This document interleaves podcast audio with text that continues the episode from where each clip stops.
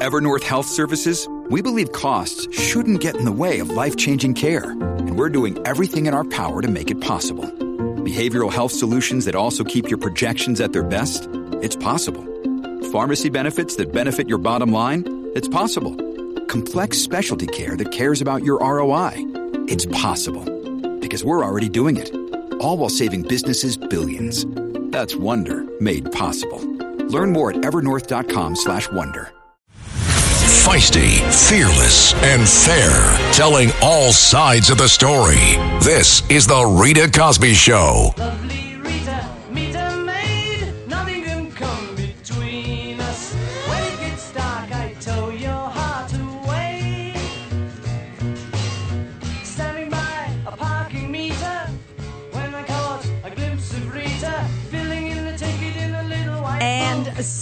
Much happening in the news. Welcome to the Rita Cosby Show tonight. Later on in the show, we're going to be talking about the very cushy digs that now illegal immigrants, illegal migrants, those who have crossed the border, that they'll be staying in New York. They're staying in a very nice hotel that's basically $400 a night, Times Square and it is going to be a place that at least hundreds of families will be staying. And also, this comes as Mayor Eric Adams in New York basically says that every part of the Big Apple will be impacted, that no place is going to be off limits from migrants. Uh, Staten Island was like, why are we getting some here potentially? Well, he said, too bad every borough is going to have migrants. So we're going to talk about that later on in the hour and also some stunning details that also came out recently with Mayorkas that basically show that the head of Homeland Security, Alejandro Mayorkas, basically was clearly aware that this whipping of migrants, remember that allegation that came from the border agents? uh, where people were saying that the border agents were whipping the migrants. Those were the ones, the Haitians under the Del Rio Bridge. This was last year. It became a big to do. There was a picture, and the picture looked like there was some sort of whipping or something. Well, it turns out, as we all suspected, it didn't happen, that they were not whipped. And the photographer who took the picture attested to that. And it turns out now that Alejandro Mayorkas, the head of Homeland Security, who at first, remember, was defending the border agents and said, Hey, we're just going to look into this, but I believe that they always do a good job. Then he turned around and went suddenly a couple days later and had a whole different tune. Well, guess what happened in those days? He got a briefing basically showing that it did not happen. That the photographer who took the picture says, no, no, no, it doesn't happen. It does maybe looks that way, but I was right there. I saw it. Those are the reins. It wasn't whips. So he had information exonerating the border agents, but somehow he comes out in a press briefing and slams them eh, when he had better information that actually helped them. Boy, does it sound like a political vendetta. And now a lot of people are calling for Alejandro Mayorkas to resign. They're saying an honorable person would resign. How can you stay in that position? We're going to talk about that later on in the show. We got an action packed show. Also, one of President Trump's accusers, you know, there's been a number of them. Well, this woman who claims that something happened to her in a Manhattan department store in the 1990s, she now is going to get at least a little bit of uh, her day in court, if you will, because now a judge has ruled that President Trump, former President Trump, has to sit for a deposition in his accuser's lawsuit next week. She alleged that he raped her in a department store. And it's kind of a wild tale of what she says happened. We're going to get into that. We're going to get into your thoughts of the fact that he will have to at least testify for a deposition and what all of that means. Meantime, coming up in just about 10 minutes here on the show, we have Victoria Coates, former Trump Deputy National Security Advisor. She's going to be joining us to talk about President Biden's oil policies and the fact that he is now pointing the finger at everybody else but himself and his policies in terms of killing the Keystone pipeline, in terms of vilifying the fossil fuel industry. So I want to hear your thoughts tonight. Can you see any way that this president is going to change his tune? And the thing that's really interesting, there's a report tonight that essentially says that the administration was begging the Saudis do not cut oil production. We are begging you, don't cut oil production until maybe the end of the year. And the Saudis interpreted that as he was clearly playing politics because guess what happens between now and the end of the year? Guess what? It's the midterms. And so the Saudis were like, uh, this guy is clearly playing politics. So what? He didn't want to have any problems with the oil or gas because of his crazy policies. And then after the midterms, depending how things go, but after the midterms, what? Then it was no problem cutting oil production and leaving America in a dire strait, Mr. President, because you didn't have an alternative, because you cut us off from being energy independent. I mean, this is crazy. It is absolutely crazy. And shame on him if indeed that's correct, that he was playing politics and basically saying, well, if you want to cut oil production, you can essentially do it after the midterms. Boy, what is your reaction to that? First off, here is President Biden now threatening Saudi Arabia. We should, and I am, uh, in the process when the, when the uh, uh, this House and Senate gets back, they're going to have to. Uh, there's going to be some consequences for what they've done with Russia. What kind of consequences? Menendez says suspend all arms sales. Is that something you'd consider? I'm not going to get into what I'd consider and what I have in mind, but there will be there will be consequences. So he's threatening Saudi Arabia, and yet he's not saying, "Hey, we're going to develop here in the United States. We're going to foster things here in the United States." Oh no. He's not reversing on his crazy policy that now we're energy dependent on Saudi Arabia and other folks around the globe. Thank you, Mr. President. Oh, no, no. Instead, he is spending all his money not on new pipelines, but on climate change. Take a listen to basically while he's vilifying Saudis, here's what he's saying about climate change. What I ran on, I said we're going to deal with energy. Right. And, and the energy problem, we're going to deal with the whole notion of global warming. We passed $368 billion worth of help which, as the same bankers talk about, is going to bring a billion, a trillion, seven hundred million dollar, billion dollars off the sidelines in investment. And he's not talking about oil and gas. He is talking about climate change. Well, many people, especially those in the Republican Party, Senator John Barrasso said it is all Biden's fault that we are in this dire consequence, that he's now pleading with Saudi Arabia and other people. He's pleading with the Iranians I mean, what a mess. He's pleading with the Venezuelans, for gosh sakes, a socialist country, which has been our adversary, clearly on many issues. And yet he's going over there begging, and he's still not contending that it's his policies that created this mess in any shape or form. It's like it's everybody else's fault but his own. What are your thoughts? And do you think there's any way that this president is going to reverse course and could this right now, because he's clearly begging the Saudis and saying, please produce oil, please, please, please, please, please, I'm begging you, please, because he knows that this looks so bad. And for the midterms, I contend that this could be this and crime because this is directly going to affect everybody who's gassing up any oil gas products that we use across the board on so many levels. And if prices start going sky high then this will really be bad for this president, especially for the midterms and for, I mean, for the Democratic Party, because he's the standard bearer of it. But the Democratic Party will definitely feel the heat come November. What are your thoughts about how big of an issue oil and gas is? And the fact that privately, of course, he's not saying this publicly, but privately, our president is begging the Saudis to please don't cut, please don't cut. You can do it later on but don't do it basically before the midterms. Here's Senator John Barrasso talking about Biden's policies. It's not Saudi Arabia that's holding a gun to our head or OPEC. It is Joe Biden who's holding a gun to the head of the American people when it comes to energy. We can never expect OPEC to provide us energy that is affordable, available, or reliable.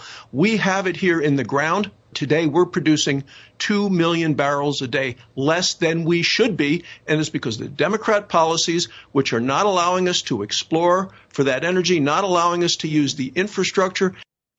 And he further says, Senator John Barrasso, that this is causing chaos, not just for us, but literally for the world. The policies of Joe Biden have put us in a precarious situation.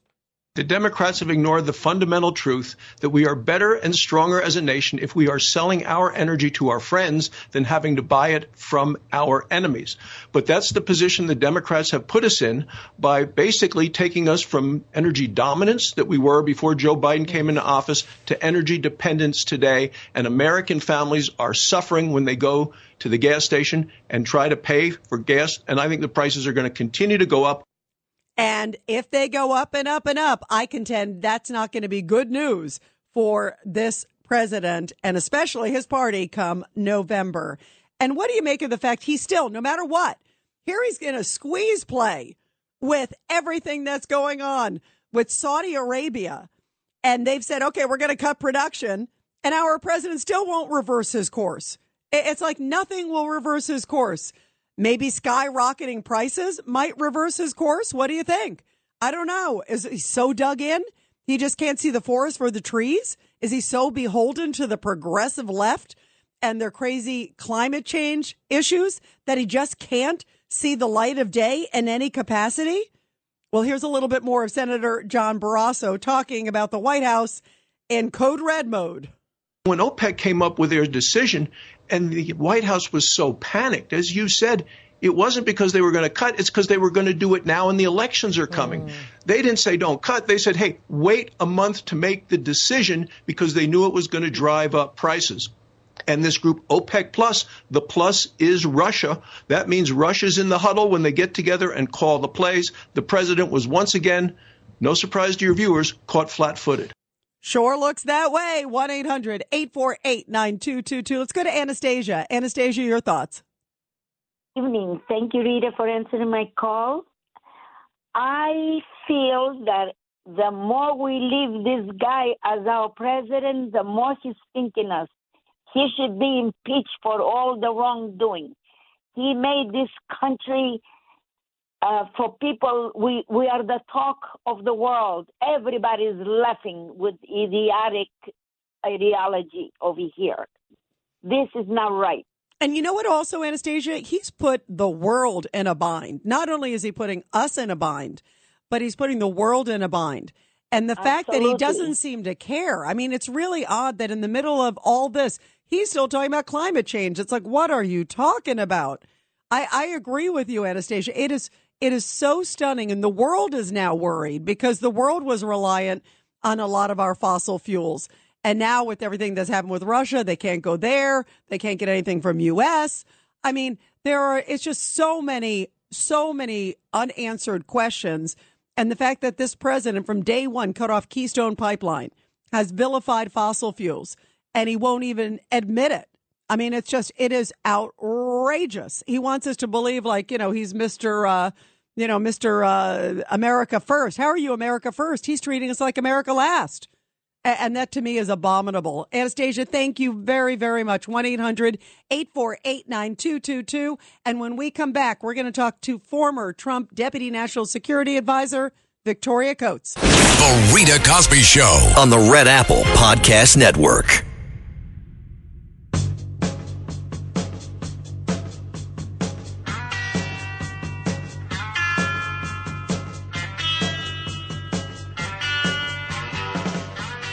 Welcome back to the Rita Cosby Show. There are reports that President Biden essentially was begging the Saudis not to cut oil production till around December.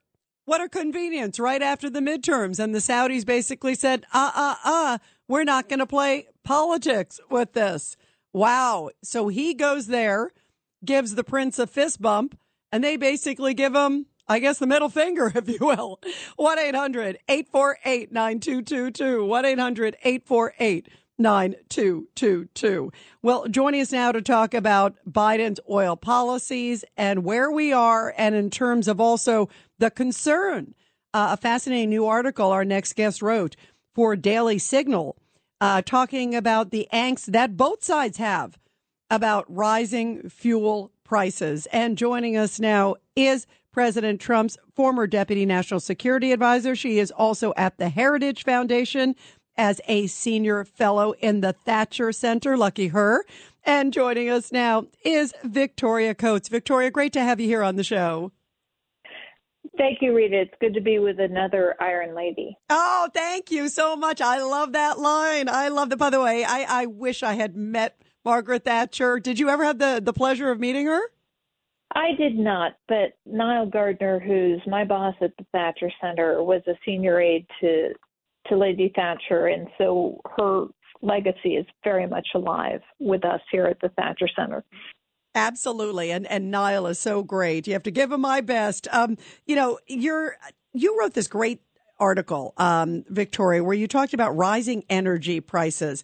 First, let me know your thoughts on how big of an impact you think it's going to have. Um, and even maybe both sides, Democrats and Republicans, deeply frustrated. What impact could it have on the midterms? Because given the developments now, if things stay as is and the Saudis do do this cut um, and don't increase it, you know, keep it as is, uh, that is definitely affecting our prices. How is that going to affect the midterm elections? Well, I'll tell you that the polling that that piece is based on is from four weeks ago when and uh, I, I've never seen polling like this where everybody said over 60%, every demographic, every age, regardless of your party, regardless of your ethnicity, regardless where you were from, everybody said that their buying patterns had been affected by energy costs that they were not buying other things because energy had become so expensive. And that means to me the entire country is feeling this pain. Yeah, and that's a great point. On, yeah, and and I just I, I you and I look at a lot of polling. I mean, I've just never seen anything that went over sixty percent for every demographic. Like everybody's feeling this.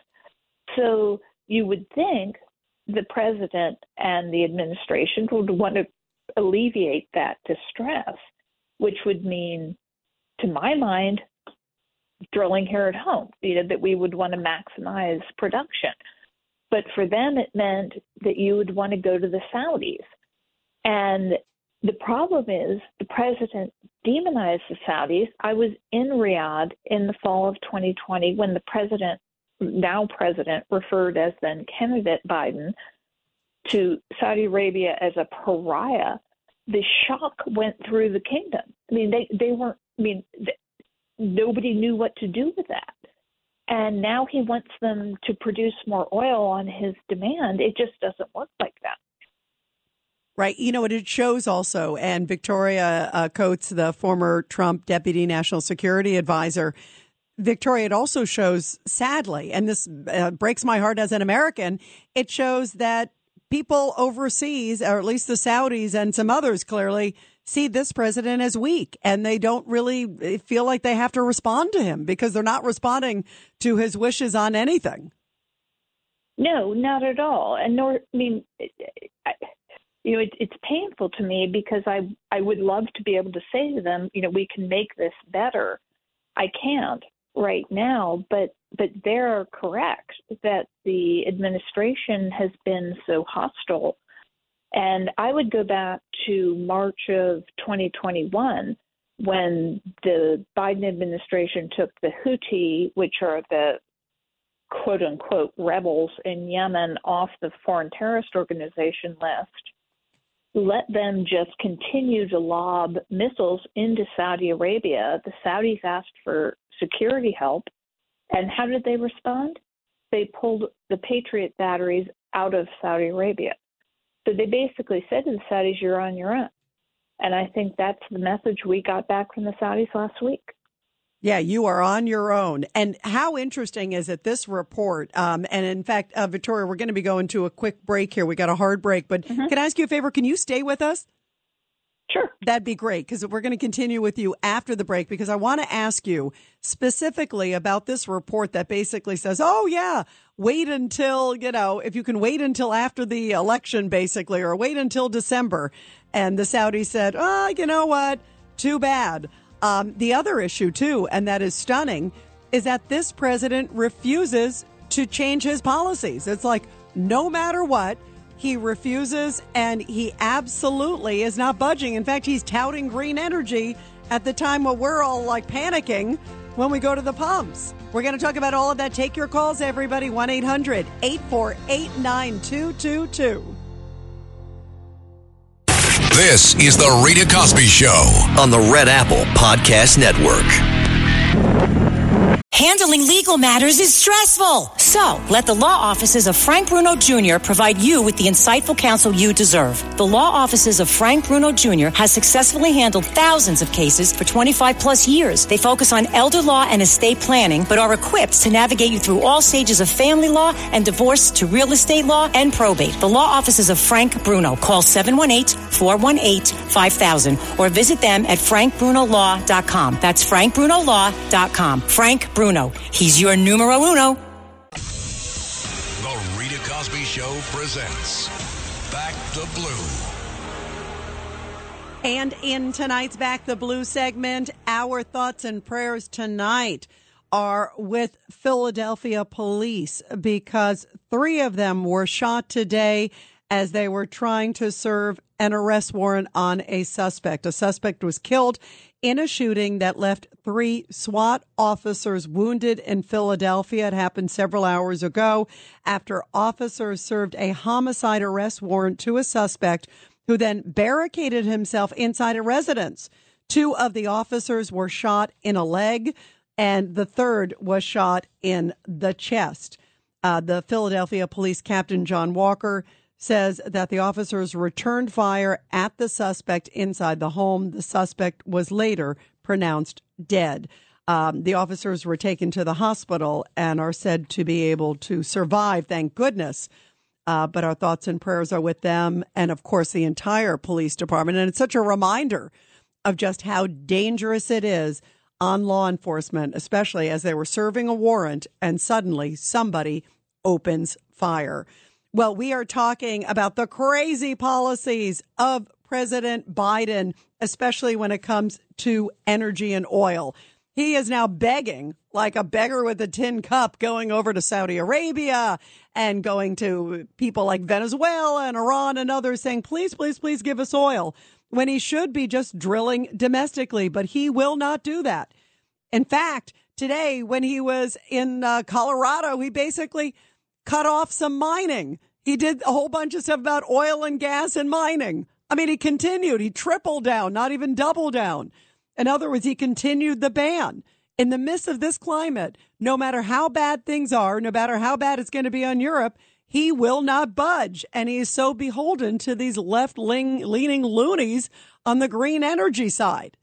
What are your thoughts, everybody? It's 1 800 848 9222. 1 800 848 9222. Well, here is Senator John Barrasso basically saying he has put us, meaning Biden, in a dire situation. Take a listen. Ford gas is a dollar fifty a gallon more today than it was the day that Joe Biden came into office. But when you take a look at this radical climate agenda that Joe Biden and every Democrat is for, if they're allowed to continue in control in, in Washington, we're all going to be left cold in the dark and hungry. And also Europe as well, because they have no alternatives now that they're trying to cut off everything with Russia, of course, given the war with Ukraine. And no longer can we supply them. By the way, we don't even have barely anything in our strategic reserves. Those are our emergency reserves that we're only supposed to tap into in an emergency situation. The president's already done it multiple times, said he wasn't going to do it again and then came out this week after all the news with Saudi said, oh, you know what? Maybe we will tap into it again. I mean, that is supposed to be in dire crises, not because a president makes bad policies.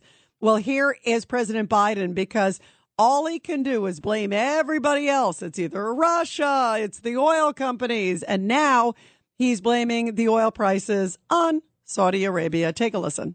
Blumenthal and Khanna right now, they're calling for a stopping of U.S. arms sales to Saudi Arabia. Do you support that legislation? We're going to react to Saudi Arabia, and they're doing consultation when they come back, and uh, we will take action. In other words, you heard him say, we may take action. We may cut off arms sales to Saudi Arabia. They're going to pay because they're not opening the spigots. Well, they want to control what they want to do. It's the oil market that controls a lot of it. And guess what? If Biden had been energy independent, as President Trump was, we wouldn't be in dire crisis.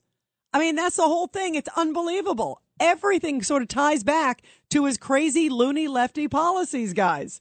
1 800 848 9222. 1 800 848 9222. And meantime, you know that so much of this is the policy. In fact, one of his advisors came out, and this was a stunning comment. I wanted to play this again for you tonight because back in March, Brian Deese, who is basically the guy advising the president right now on oil and gas and economic policies, he said this on Bloomberg TV, basically that the whole objective is to just make things so difficult for people vis-a-vis fossil fuels that people will not want to do fossil fuels anymore, that it's going to become so expensive, so inaccessible, so difficult that they're going to have to go to green energy. In other words, like forcing this green energy down their throat, making fossil fuels so horrible that they don't want to go there.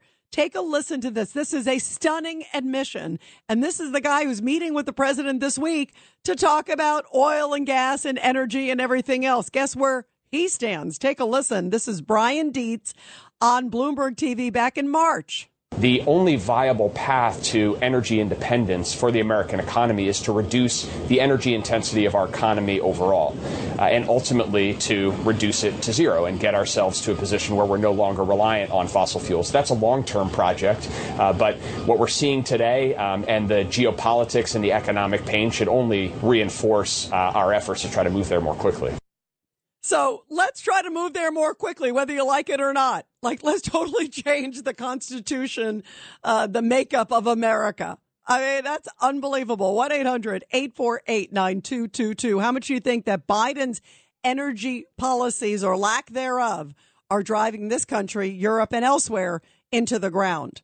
1 800 848 9222. And we continue now with Victoria Coates. She is President Trump's former deputy national security advisor, also at the Heritage Foundation as a senior fellow in the Thatcher Center. Uh, you know, it's stunning, Victoria. When I played that comment um, that I just played from Brian Deese, um, the fact that he was out there basically, and his quote is the ultimate goal is to get Americans off of fossil fuel. So the quicker we can get there, the better. Uh, in other words, like a forced policy by this administration, no matter how much pain we all take as a result of it. Well, and Rita, I just want to go back a, a quick click and thank you so much for doing that backing the blue segment. I'm coming to you tonight from Philadelphia. Those officers are in all of our prayers tonight for their heroism, what they're doing to, to keep us safe, and the fact that you would use your platform to to uh, broadcast their their situation means the world to us. So thank you personally from the bottom of my heart for for doing that. Thank you. And our prayers are with uh, Philadelphia and all our great men and women in blue. They need our support. And, and I know you are so supportive of them too, Victoria. It's my honor to do it. 100%.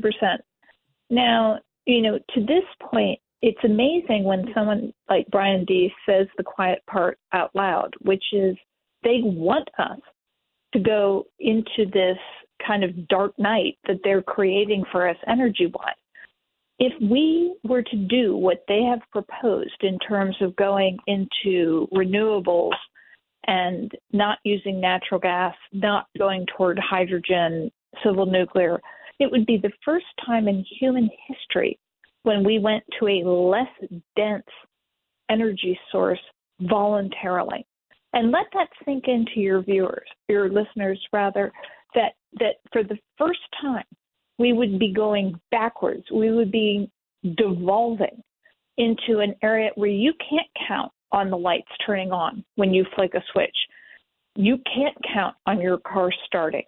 That's what they want to have happen. And that, that's what these policies are, are geared toward. And Brian Deese said it out loud. Like, this is what we want. We want you to have to depend on renewables. We're going to force you into an electric car, but you can't charge it.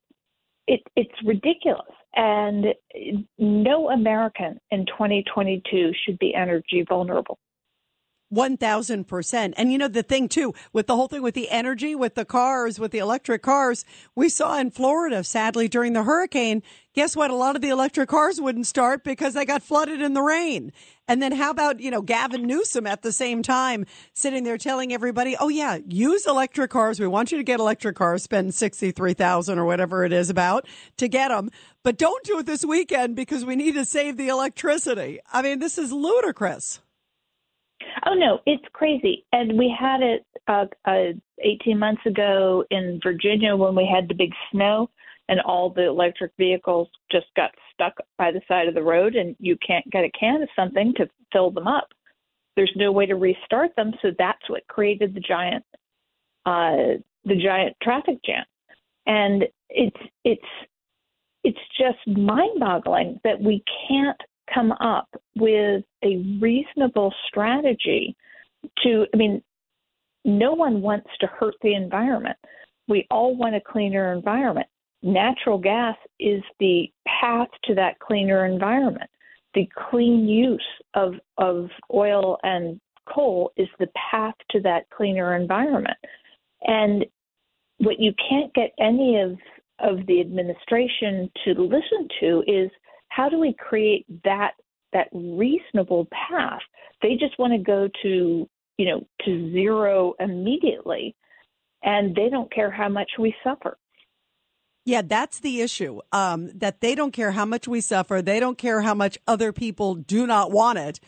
Uh, you know, they've got a, a niche group that clearly want this no matter how much punishment. And what's astounding to me, Victoria, clearly it's a bad choice to begin with. But given all the dynamics that are happening right now, wouldn't you think he could, you know, he could almost use it as an excuse, even if he doesn't believe it, but he could sit there and say, because of what's happening with Russia, because of all the issues with Europe, because of all this, I'm going to temporarily, you know, open up the spigots in America. I'm going to start doing this just because given the dynamics, we'll go back to the climate issue at some point. But I mean, he won't even give that. He'd rather have us be in a dire strait and in a like in a in a spiral that's like a death spiral for America and Europe with everything going on with Russia. And just think about if Russia was not selling its oil right now, if we were selling our oil, we would be making so much money, Victoria. I get so angry because I sit there and I think if we stayed the course, all he had to do was stay the course that Donald Trump gave him. He set the pathway. You were there during Trump's administration, Victoria Coates. He just had to continue that policy. And had he continued that policy, we, America, would be making so much money. We would be selling oil to our allies and our friends. They would be supported. We wouldn't be begging from the Saudis. We wouldn't be begging from anybody. And guess what? Russia wouldn't be rich to be able to supply its war machine to be slaughtering Ukrainians. That's all 100% correct. And what's what's so sad to me is, as I said, I'm coming to you from Philadelphia. I was out in the west of Pennsylvania this week, out in Oil City, which has the former headquarters of Standard Oil, among other places, and Titusville, which should have a bunch of small producers just going like nuts right now. Uh, those are the people who have the wells that you could start up or or slow down depending on prices. Given the prices right now, these guys should just be drilling 24 7. None of those drills are operating. That's a travesty. Our, I know. And I asked our local producers, why are you not producing? They said, because we're going to get sued. We know what this administration is going to do to us. It's like a slow ban, uh, a quiet ban. They they are watching us, and if we start up, you know, we're they're going to come after us.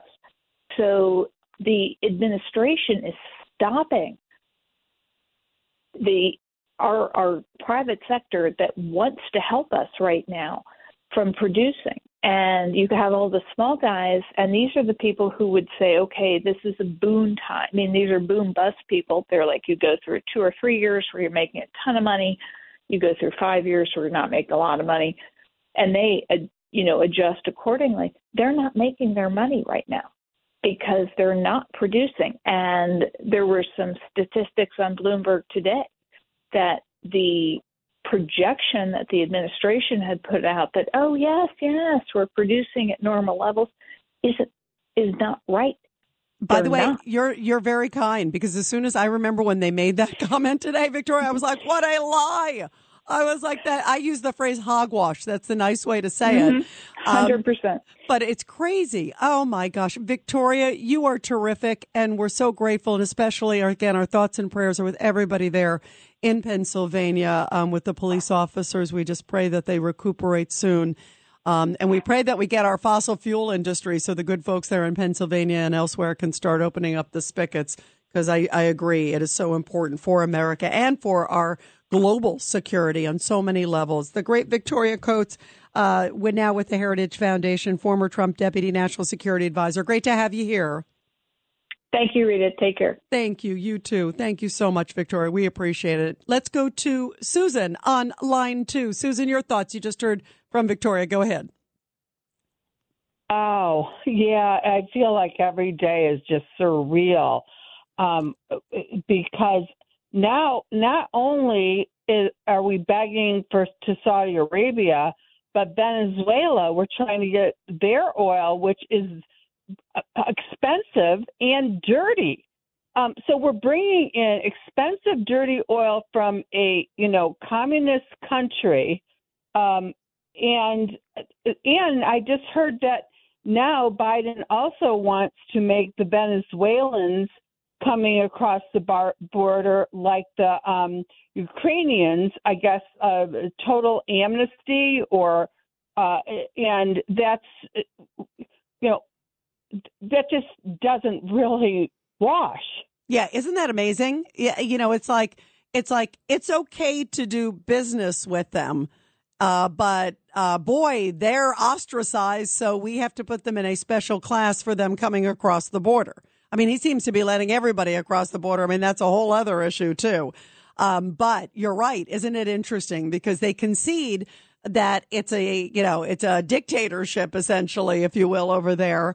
And that the conditions are so bad that we got to like let them, you know, get asylum quickly, right? Um, but yet, you know, when we need oil and gas, we're going to go to one of the dirtiest places to get it because he will not open the spigots. You just heard from Victoria talking about what's going on, Victoria Coates there in Pennsylvania. They would love to be able to start drilling, but they're afraid because they know that people are going to come by and say, we're going to pull your license. We're going to do this. We're going to do that. The oil and gas industry has been so vilified. And this president has made that like his priority. Like even when the hurricane hit, remember that was the wildest thing. The hurricane hits Florida and like I think it's like second or third sentence out of his mouth was like, and you oil and gas companies don't start gouging people. There was no evidence they were even doing it. But it's like any chance he can like throw them in and throw them under the bus and create some like negativity towards them. You know, it's it's almost like the defund the police movement. They're like treating them like, you know, like uh, pariahs. You know, and the oil and gas industry would love to drill to help us to continue to be energy independence, which we were under Trump. But yet this president, no way will he do it. He'd rather like beg from dictators and put us in this horrible position than actually do the right thing domestically and financially and on so many levels for this country. And that is just, it, it is, it's heartbreaking. And I only see it getting so much worse between now and November and December. And as things get cold, guess what? In Europe, and they're going to desperately need oil and gas, you, you know, and we can't give it to them because we barely have any even in our emergency reserves. Our president has left us in such a dire strait. There are people who use the phrase dereliction of duty. This is one area where I think this president, this has been one of the most disastrous national security issues, global security issues that this president has done. And I think it is incredibly dangerous. We're going to continue with your calls, everybody. Thank you, Susan. 1 800 848 9222. And you are listening to The Rita Cosby Show. The Rita Cosby Show.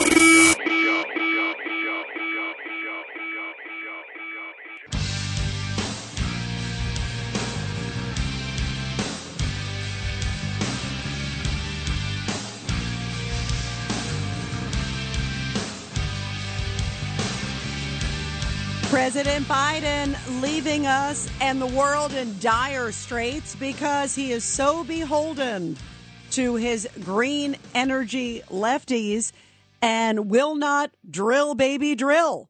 And right now, he's going around begging, as you heard from Susan, who had just called a little bit ago, going to Venezuela, which is a lot dirtier oil, but it doesn't matter because then he can say, oh, I didn't do it on U.S. territory, as if it makes a difference. If it's really dirty in Venezuela, U.S. is much cleaner, but let's get it from Venezuela. And then he can tell his lefties that they didn't drill it here in America. Again, all at our dire, dire circumstance. I think this is one of the most disastrous and dangerous policies this president has had because we are now begging these dictators. And you know that they're going to say, Hey, remember I did that favor for you, Joe? Well, guess what? Now I need you to do X. 1 800 848 9222. Let's go to Michael on line two. Michael, your thoughts. Hey, uh, God bless you. I, I got to tell you that um, the Biden family and our president, it's such a shame. But truth be told, um, they're they're they're just um, they're sabotaging the country. They're compromised. Uh, they've sold us out, and, and everyone knows it, but no one can do anything about it. It just it just uh, is an enigma. It's it's it's really one of the craziest things I've seen in a real long time. And you know, we know that you know there's uh, spirits and principalities that are at play, and uh, you know the Lord Jesus taught me that, uh, and a lot of us, um, you know, that you know in the last days we we see this kind of thing, but you know we we got to fight. We got to fight for righteousness, and and uh, this corruption is just. Uh, it's out of control. We, we really need to stand up against this. Yeah, I agree. It is insane, Michael. It, it is just, I never thought I would sort of see my country sort of uh, imploding from within and that the president would be doing something that's so disastrous. Um, and we're supposed to be leaders in the free world. You know, we're like limping along now. Uh, it's terrible. Um, let's go to Anne, line one. Anne, your thoughts. You just heard what Michael said. What do you think? Oh, hi there. Thanks, Rita. Um, just one more thing to add on to the horrible things that Biden's doing. It seems every time I call you, I'm emotional, whether it's about supporting the police or now this. Um, there was supposed to be an agreement that there could be oil drilling on Navajo land in New Mexico. Okay, there's like something like 3,000 acres. And all of a sudden, Biden put a stop to that. Okay, claiming because there is a park, like a, on federal land. But the Navajo people said, well, we'll put a buffer of like 5,000 miles around it. No, you're right, Ann. You're right. And, and you're right, but they stopped it. And they stopped it elsewhere. Um, and, and you're right, it is heartbreaking. It is heartbreaking. And it's hurt all these different economies too, like the Navajos, like others. Thanks so much. We're going to continue with your calls, everybody. This is The Rita Cosby Show on the Red Apple Podcast Network. This is The Rita Cosby Show on the Red Apple Podcast Network.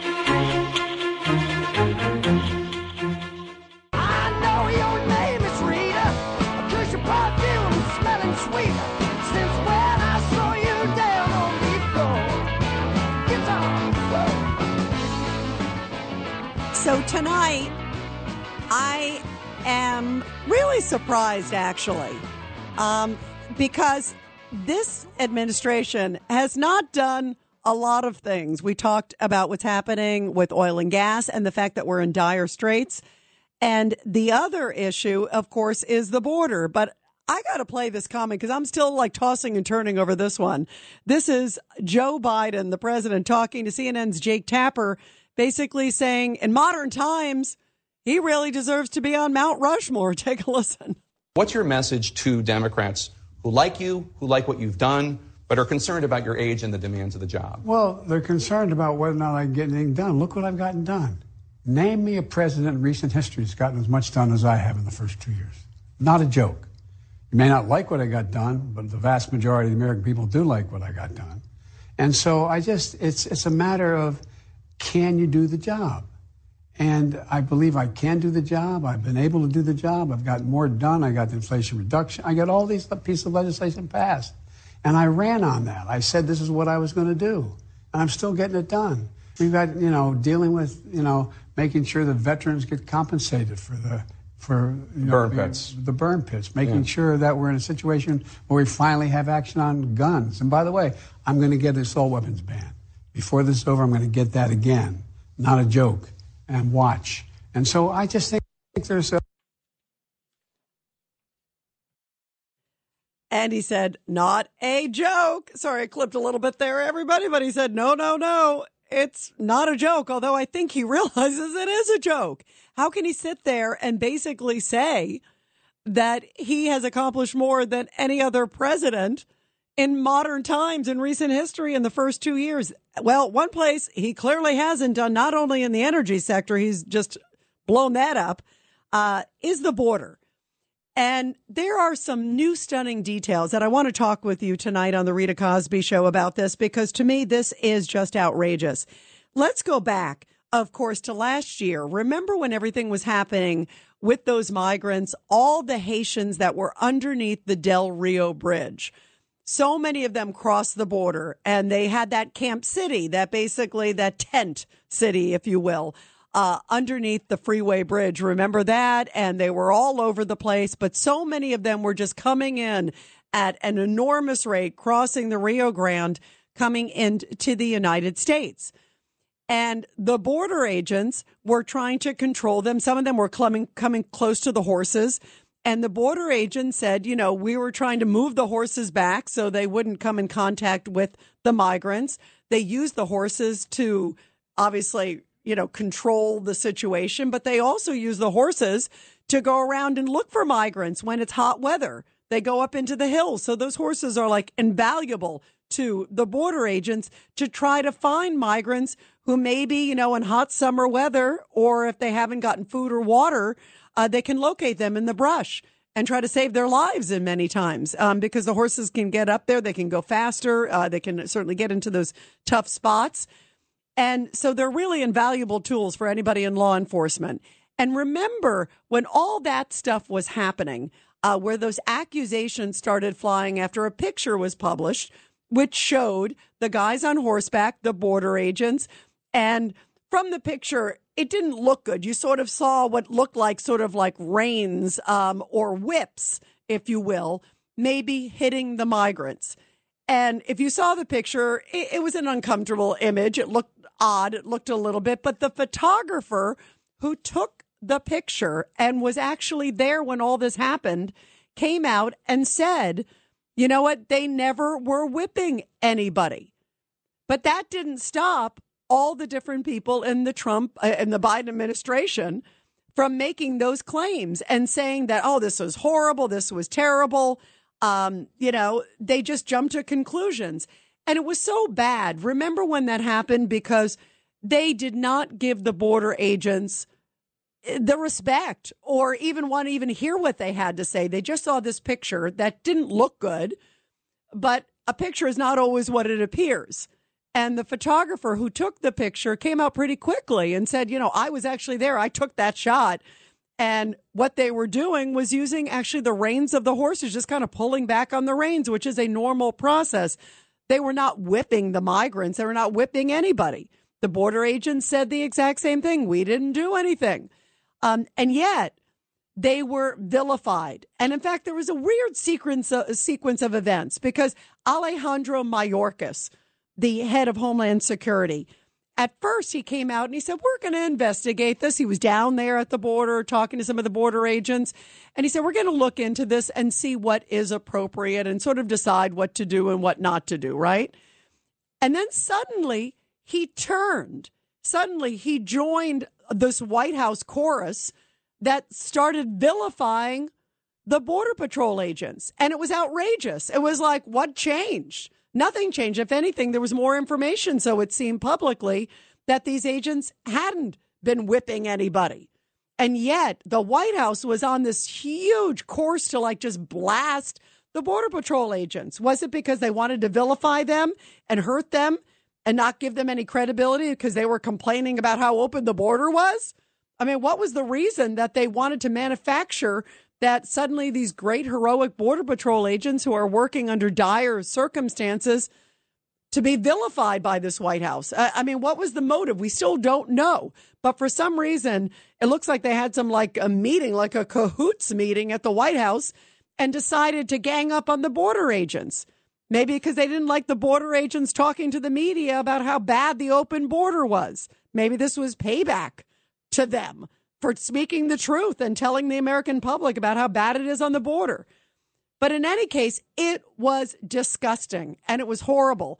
And now today we are finding out that not only was it out there in the public for all of us to see, but there were at least one very specific email that went directly to Alejandro Mayorkas, who again is head of Homeland Security.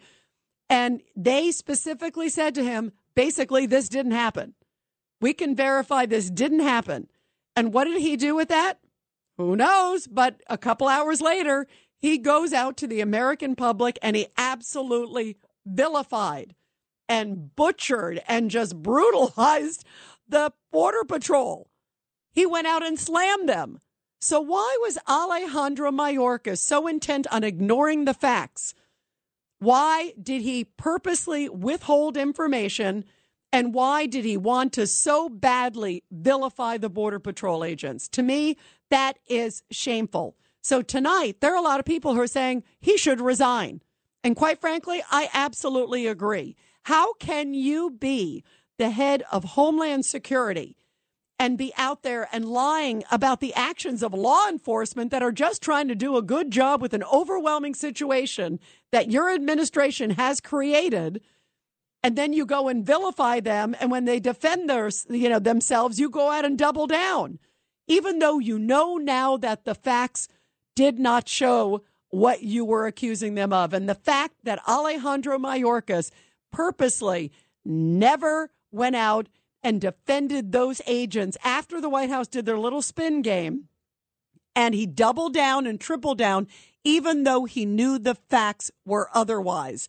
Case in point, an email that just came out a little bit ago basically shows through a Freedom of Information Act, the Heritage Foundation uh, basically obtained a document that shows that an email went to Alejandro Mayorkas saying specifically, listen, there was no whipping by these border agents. The guy who took the picture, this photographer who took the picture, says it didn't happen.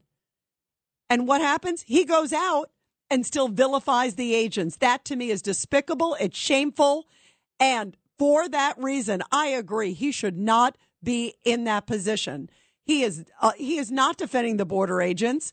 He's carrying on a massively political mission and a disgusting mission by this administration to vilify those hardworking men and women that are in the border patrol. For what? What political gain to throw them under the bus? It is shameful. So I want to hear your thoughts tonight. It's 1 800 848 9222. 1 800 848 9222. And you are listening to The Rita Cosby Show. Here is first off, here's President Biden, okay, on September 24th, talking about the border agents. It was disgusting. Take a listen. You said on the campaign trail that you were going to restore the moral standing of the U.S., that you were going to immediately end Trump's assault on the dignity of immigrant communities. Given what we saw at the border this week, have you failed in that promise? And this is happening under your watch. Do you take responsibility for the chaos that's unfolding? Of course, I take responsibility. I'm president, but it was horrible what to see, as you saw. To see people treated like they did, horses barely running them over, people being strapped, it's outrageous. I promise you, those people will pay. They will be, uh, an investigation underway now, and there will be consequences. There will be consequences. It's an embarrassment, but it's beyond an embarrassment. It's dangerous. It's wrong. It sends the wrong message around the world. It sends the wrong message at home. It's simply not who we are. All right. So here is Vice President Harris. Same day. Listen to her. She goes a lot further. Well, first of all, I've been very clear about the images that you and I both saw of those law enforcement officials on horses. I, I, I was outraged by it. I, it was horrible and, um, and, and deeply troubling. There's been now an investigation that is being conducted, which I fully support, and there needs to be consequence and accountability. And then she played the race card. Uh, her and Maxine Waters both came out and basically saying it reminds them of a very painful era in American history. Listen to this.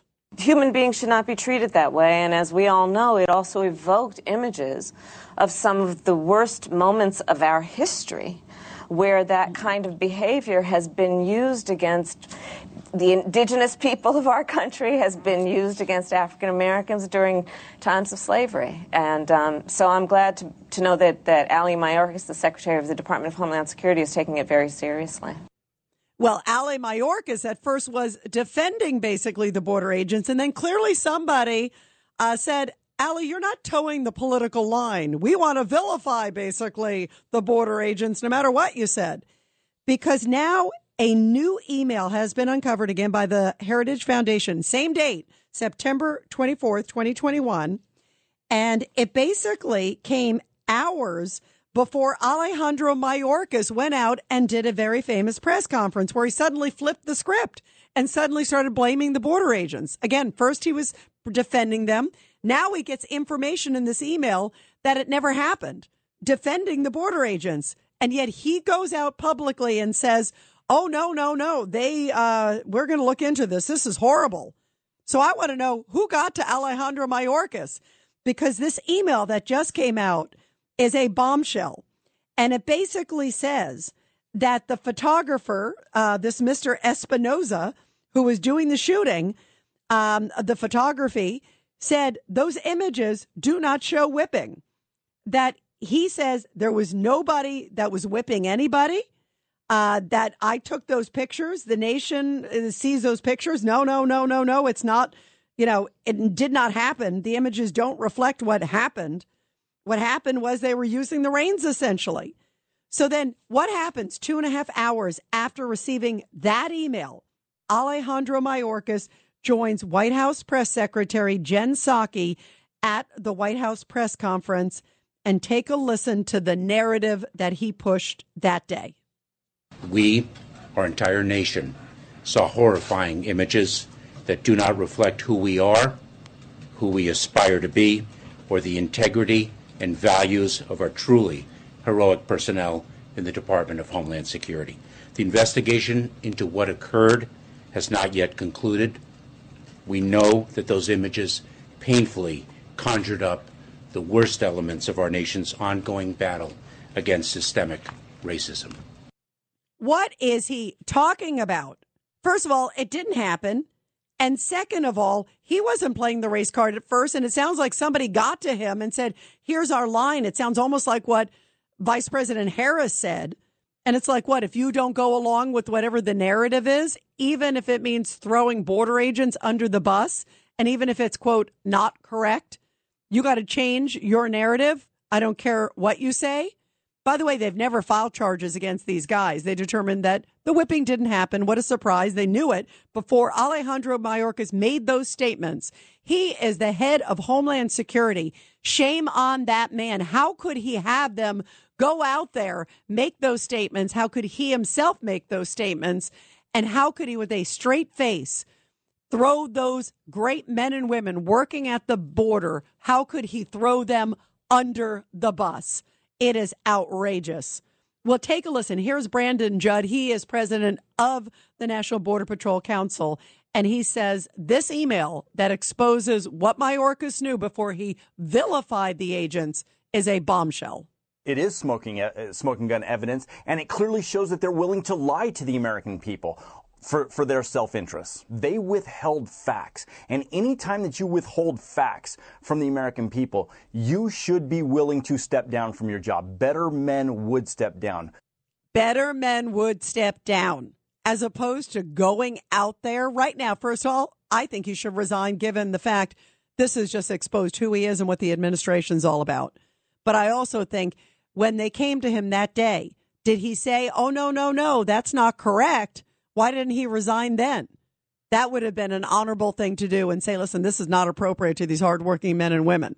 And instead, he went out there and toed the party line when he knew it was not true. And you know that the Biden administration, not just him, but the president knew, the vice president knew, and yet they started playing the race card. and vilifying these Border Patrol agents who've been put now on like desk duty for almost a year.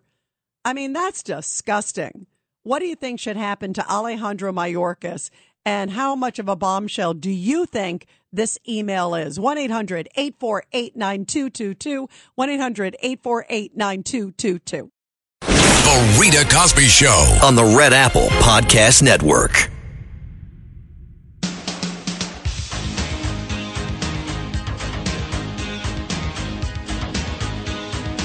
And we are talking about the fact that Alejandro Mayorkas knew that the border agents hadn't whipped the migrants. Remember that whole thing? There was that big scandal last year.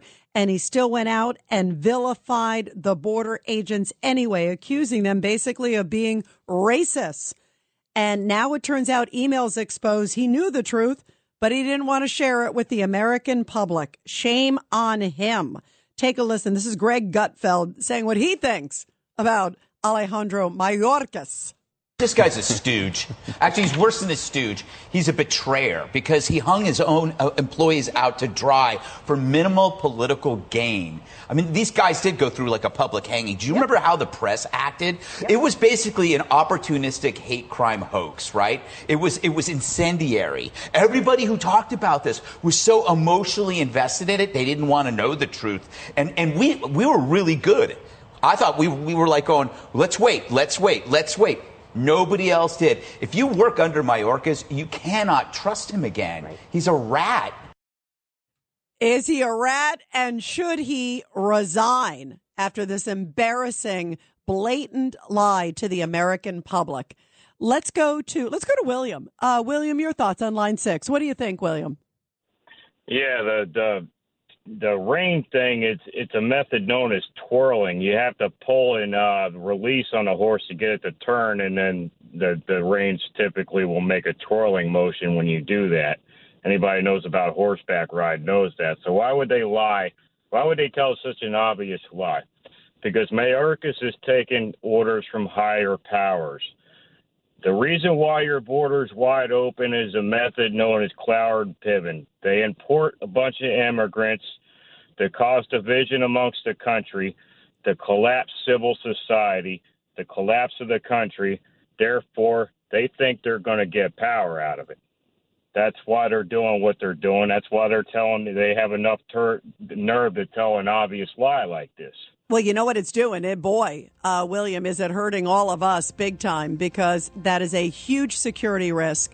And then to vilify the people, it's it's like they're it's almost like I, I bring it up almost a bit like the defund the police, if you will, because vilifying the good men and women who are protecting our streets, vilifying the good men and women who are protecting our border. Are you seeing a pattern here? Because I sure am. When we come back, one of my favorite segments support our heroes. This is The Rita Cosby Show. on the Red Apple Podcast Network. The Rita Cosby Show presents Support Our Heroes. And in tonight's Support Our Heroes segment, which I love doing here on the show every night, where we honor our great military and their families, a powerful story coming from Lexington Township, Ohio, where a veteran, Kenneth Harper, uh, is a humble man but not one also for a lot of fanfare at the same time. The 80 year old veteran, however, couldn't shy away from the spotlight when he received a special quilt and also a parade in his honor for his 27 years of military service. He said, I know there are a lot of people more worthy than I am. I accept it gracefully. Harper, of course, was in the military, served three years between 1960 and 1963. He was an aviation machinist mate. And then also he fixed aircraft between the U.S. Navy and the Ohio Army National Guard. Get this for nearly 30 years. He also taught special education for the same amount of time. And he says, quote, I was blessed to be in the military. Um, Melissa Siebert of Canton, Ohio. She's a longtime military advocate, which represents groups involved in this beautiful parade and quilt presentation to veteran Kenneth Harper said, They want veterans to know that they are not forgotten. That's why they do this. She said, Your service still means something so much today. She also said that the quilts are made locally and they're personalized for each veteran. She said, quote, no two quilts are alike because no two heroes are alike. How beautiful. And I love the fact that the community is honoring our brave and great veterans and how beautiful Kenneth Harper honored as a great, great American. We love doing these stories here on the Rita Cosby Show because it shines such a great light on our great military and also their families. Well, of course, a number of folks tied to the military have been trying to help out at the border from time to time because it is a disaster there. And now you heard the new information that just came out a little bit ago that there is an email that is a bombshell, a smoking gun, if you will, that basically reveals that Alejandro Mayorkas, of course, the head of Homeland Security, knew that these border agents who are working so hard on the border, the ones that were on the horses, that they did not whip the migrants last year. Remember that whole big controversy? Well, now it turns out they had emails, they had tons of information from people that were actually at the scene right there, including the photographer who took the very famous picture. And the photographer and others said, no, they weren't whipping them. As you just heard one of our callers describe, it's twirling. Uh, I have a friend who owns a great cattle ranch. She's talked about the twirling that happens. Uh, this is a common procedure. You twirl. That's the way you bring the horse back. So the horse doesn't get in the way of the people. It actually like helps the people, helps the horse. They were not whipping the individuals. And Alejandro Mayorkas knew it, and yet he went out publicly and smeared the Border Patrol agents that were put on desk duty for almost a year. They also had their pay docked for, quote, administrative reasons. No criminal charges, because of course they figured it out. It was all one big lie, and it never happened. So, what do you think should happen to Mayorkas now? I say he should be fired. He should resign or be fired, especially resign, because quite frankly, if you look at it, it's clear he knew, Biden knew, Kamala Harris knew, and they all basically accuse these border agents of being big old racists. This is what Dana Perino on Fox News had to say a little bit ago. She said it is outrageous and that a lot of people have a mea culpa. These horse patrols that got pulled off of the job because and, and how many illegal immigrants came across during that time because of this? I think that the president owes these horse patrol an apology. He should, he should, go, he should go to the border and visit them, or he should invite them to the White House and actually apologize on camera. And Mayorkas ought to, ought to have to answer from this. And if the Republicans take over in January, he will be up there and he will have to answer for it under oath. Yeah, let's hope that happens because who else did he share that email with? You know, he shared it with the president. The president never changed his tune, nor did Mayorkas. They never apologized. It is disgusting. And in the middle of all this, of course, the border is still wide open. They're not vilifying the people who are crossing illegally. No, they're treating them as we're now learning. New York City Mayor Eric Adams is using a luxury hotel, the Row New York City Hotel, the very famous, formerly iconic Milford Plaza. Remember that was like said to be at the center of the world. Remember that was one of their advertisements. Well, now that very luxury $400 a night Times Square Hotel. It has a thousand rooms. A number of them are going to be used for these migrant families that are coming to New York. So let me get this straight. We got an open border. We got an administration that lied, that accused the border agents of whipping. And those who are crossing the border illegally are going to be put up taxpayers' expense in $400 a night hotel rooms at the Milford Plaza, now the Row Hotel. I would love to be there. What are they going to have like room service? Is it going to say, uh, would you like Chateaubriand or would you like lobster a la whiskey? And would you like, you know, uh, Dom Perignon or would you like Moet tonight? You know, sir. You know, I know you just crossed illegally with your family, and, and some of you may have cartel connections or criminal records, but come on in. Enjoy yourself. Welcome to New York, courtesy of Eric Adams and the New York taxpayers.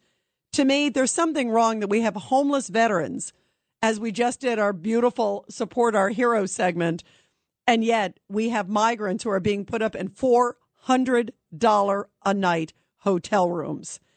And guess what? This hotel is also located in the same district as PS 33. That's a public school in New York City that parents have already come out to the New York Post saying that they're already overburdened by the sudden influx of migrant students who can't speak English in their classes. So they've already got way too many that are having an impact on the students who are speaking English because suddenly these kids just get plopped into the middle of a classroom.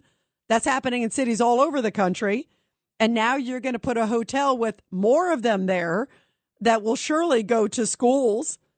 You're giving them free cell phones. You're giving them free meals. You're giving them a $400 a night hotel room. Uh, have we lost our mind? 1 800 848 9222. Let's go to Don. Line 8. Don, your thoughts.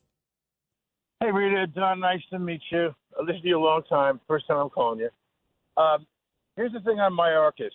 I believe that um, they all knew, obviously, they all knew it was wrong, but they said to him, you know, Alejandro, they did whip us for a long time. They did whip us for a 100 years. And, you know, we could really use this and we could really take the attention away from the border. And I know it'd be wrong for you to lie about it, but I'm not forcing you to do it. But gee whiz, it'd be great if you could. But we have to send an email to cover ourselves, okay? And uh, but but see, that. the email actually said the opposite. Don, the email actually said it didn't happen, and it's and it's sent to Mayorkas from like his deputy, and then he goes out to a briefing and tells otherwise. That's a liar, don't you think? Right, right. But the, don't you think that they told him to lie for us? It's for the greater good. That's how they think. It's for the greater good. Uh, and you're going to have to land on your sword one day for this for us. By the way, I, I actually, Don, I actually think you're right. I think because how else do you suddenly go from we're going to look into this? They're good people at the border, which is obviously the right thing to say at the time, which is what he said like the day that the accusations came out. Um, and it sounded like, oh, we're just going to look into it and then it'll probably just get, you know, discarded. And then he did a 180. So can you think of any other way that that would have happened? No, because if he if he did a 180, anytime you do a 180 in truth on them, they go nuts against them. They they, they go nuts on the. They never let them live it down. They cancel them out. They knew they. This is all part of the plan because he didn't have any consequences from them. Really I mean, scary. By the way, Don, how scary is that? Because you know what you think of think, and I, I brought up the analogy of it's the way they're handling defund the police police are working their butts off. And that's why we always do our Back the Blue segment here on the show. So they're working their butts off. Uh, men and women on the streets, their job is so tough, it's so risky. And what does this administration do? They vilify the police. Same thing with the border. The men and women on the border are working under unbelievable conditions. And now, as a result, by the way, of that whole thing that happened with these migrants, when those accusations came out of the quote whipping, which we know now was a whole bunch of BS, they actually remember they took the horses away from the guys. It's like, how else can we make it more difficult for them on the border? So what? What everybody wants to leave and never work on the border so they can have even more open border? I mean, you know, why would you purposely vilify people who are, quote, protecting us? It's sort of almost a, like, I agree that they wanted to tap into the, the wokeness as you're talking about, but I also think they used it as an opportunity to go after people in law enforcement in, in any capacity. It's like, let's throw them under the bus, even if we know it's not true. I mean, I'm seeing a really disgusting pattern here, Don. What about you? Sure, absolutely. It's all part of the. It's all part of causing the chaos, making a, the American uh, uh, general good person who loves the country hate hate everything and not believe in anything, drive us crazy, and it's all part of the plan. And it's it, it, I swear to God, it feels like it comes directly from Barack Obama's uh, playbook. Well, I and I and Don, I think he's pulling the strings behind there too. I mean, I don't think there's any doubt. I think that he's absolutely pulling the strings there and uh, running the show. And it's clearly Kamala Harris, because I think you know her words sound like her. And then suddenly they were like planted in Biden's mouth, which isn't difficult because all he needed was a cue card and a pulse. Um, and then, uh, you know, then you hear the same thing in Mayorkas. It's like they parroted the same phrasing. It's like, we're going to use this phrasing to vilify these people. So what? They're all going to like, what? Hopefully nobody wants to protect the border anymore. Is that the plan? You know, I mean, it, it is outrageous. Don, thank you very, very much. Let's go to Pete. uh, line six. Pete, your thoughts? Yeah, Rita. Hi. Thank you for uh, taking me on your show. Um, you know, it's all about leadership, uh, Rita. Lead, pale leadership across the board. Number one. Number two. I have never trusted the damn government. I'm a Vietnam vet. I have never trusted the government for anything. I wouldn't trust them as far. I wouldn't trust them any further than my neighbor's dog, and I I like my neighbor's dog. But I got to tell you, Rita, in all honesty, these people are foul. They're evil, and they're out to tear this country down. And the other thing is, Rita, Hunter Biden and all this crap going on, and Durham report and all this crap is never going anywhere. Hunter may pay a fine through the S- SEC and all this other crap venues. You know, Rita, it's never going to change. It's only going to get worse. And George Carlin got it right years ago on one of his shows. Crap in, when you vote crap in, you get crap out. And every four years, we do the same thing over and over again. And this is the end result. Am I wrong? You know what? That's a scary premise. I think, by the way, I think you're wrong in the sense, Pete, that things could change, especially in the midterms, because if the Republicans get in, they have vowed that there will be investigations. And if things turn around in the midterms for the Republicans, they have said that they're going to go sort of full force. They'll feel emboldened.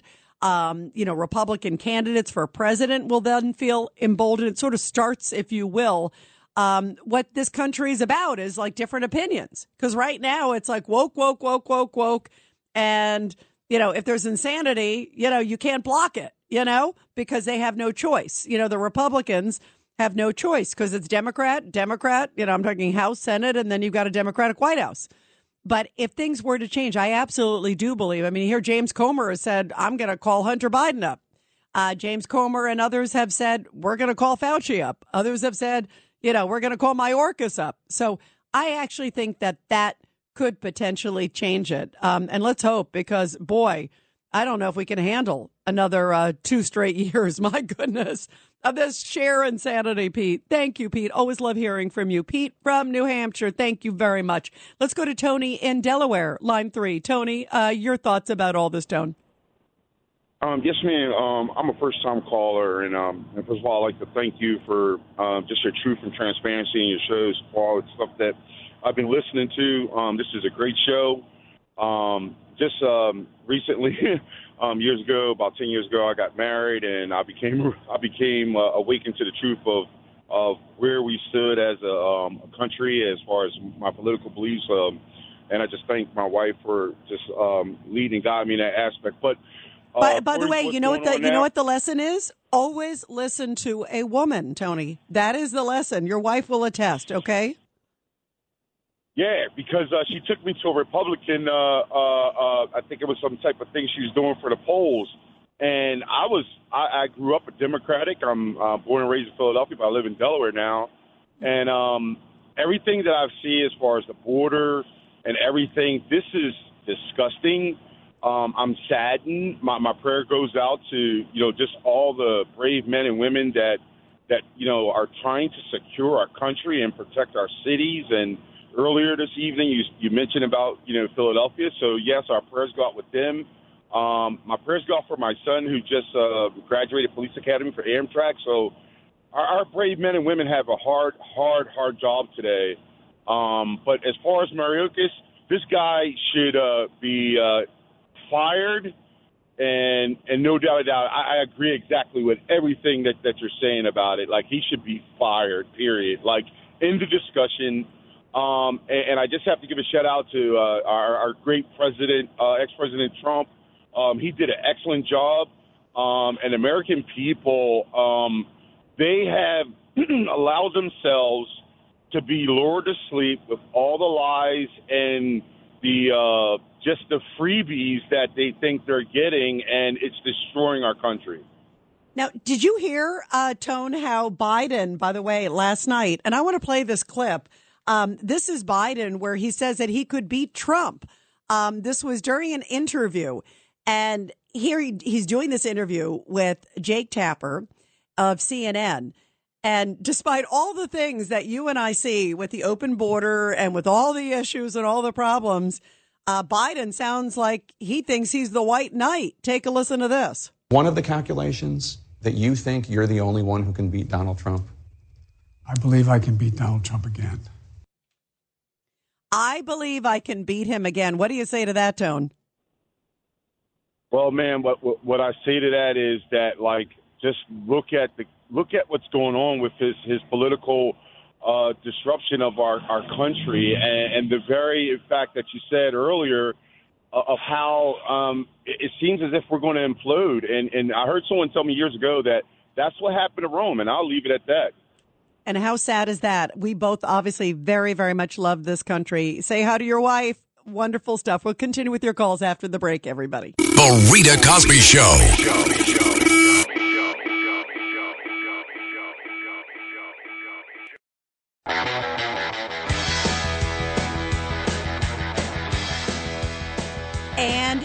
Listening to the Rita Cosby Show. Eric Adams putting up the migrants in a $400 a night Times Square hotel. He announces it today. By the way, he puts it out in like a paper statement because he knows people are going to go crazy.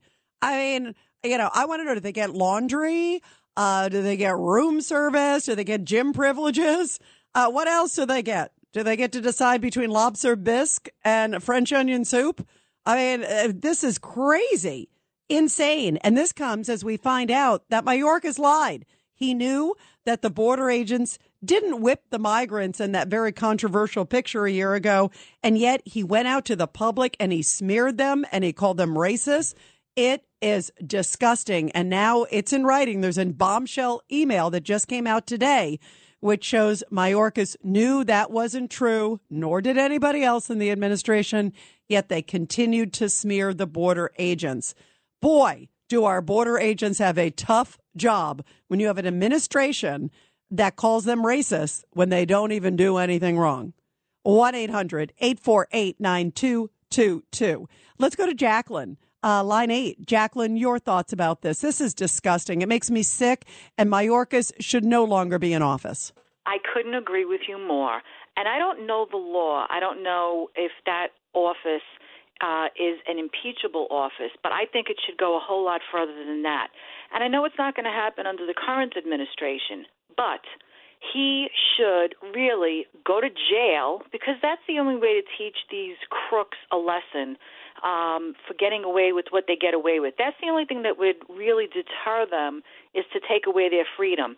And in addition to that, he should be sued personally for every single penny that it has cost the taxpayers of this country due to his policies that have destroyed this country, have contributed to destroying this country. You know, that's an interesting point because even before this, uh, the Republicans were saying that they thought maybe he should be impeached, and they definitely want to call him on the carpet, especially if they get control of the House.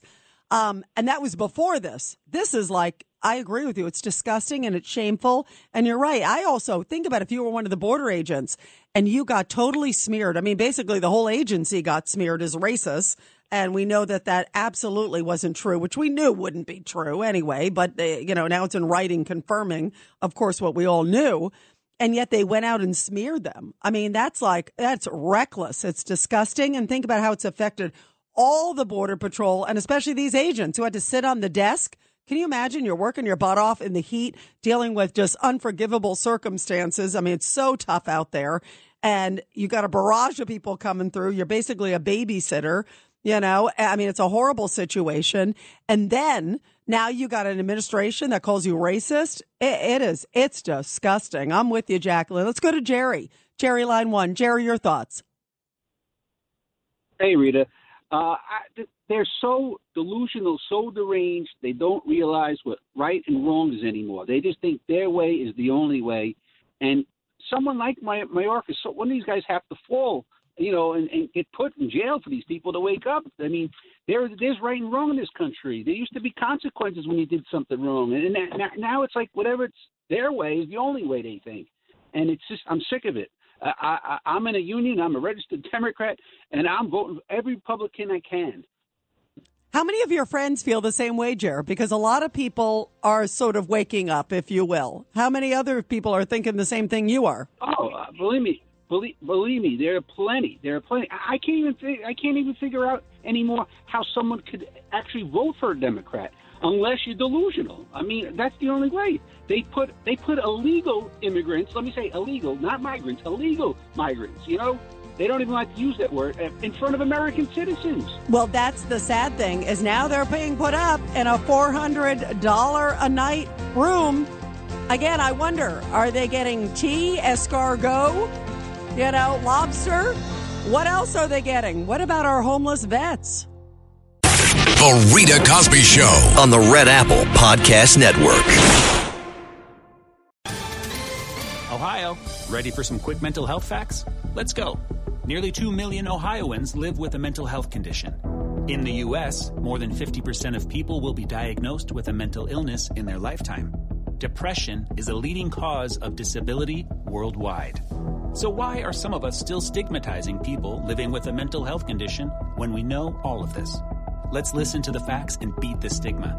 Ohio, challenge what you know about mental health at beatthestigma.org.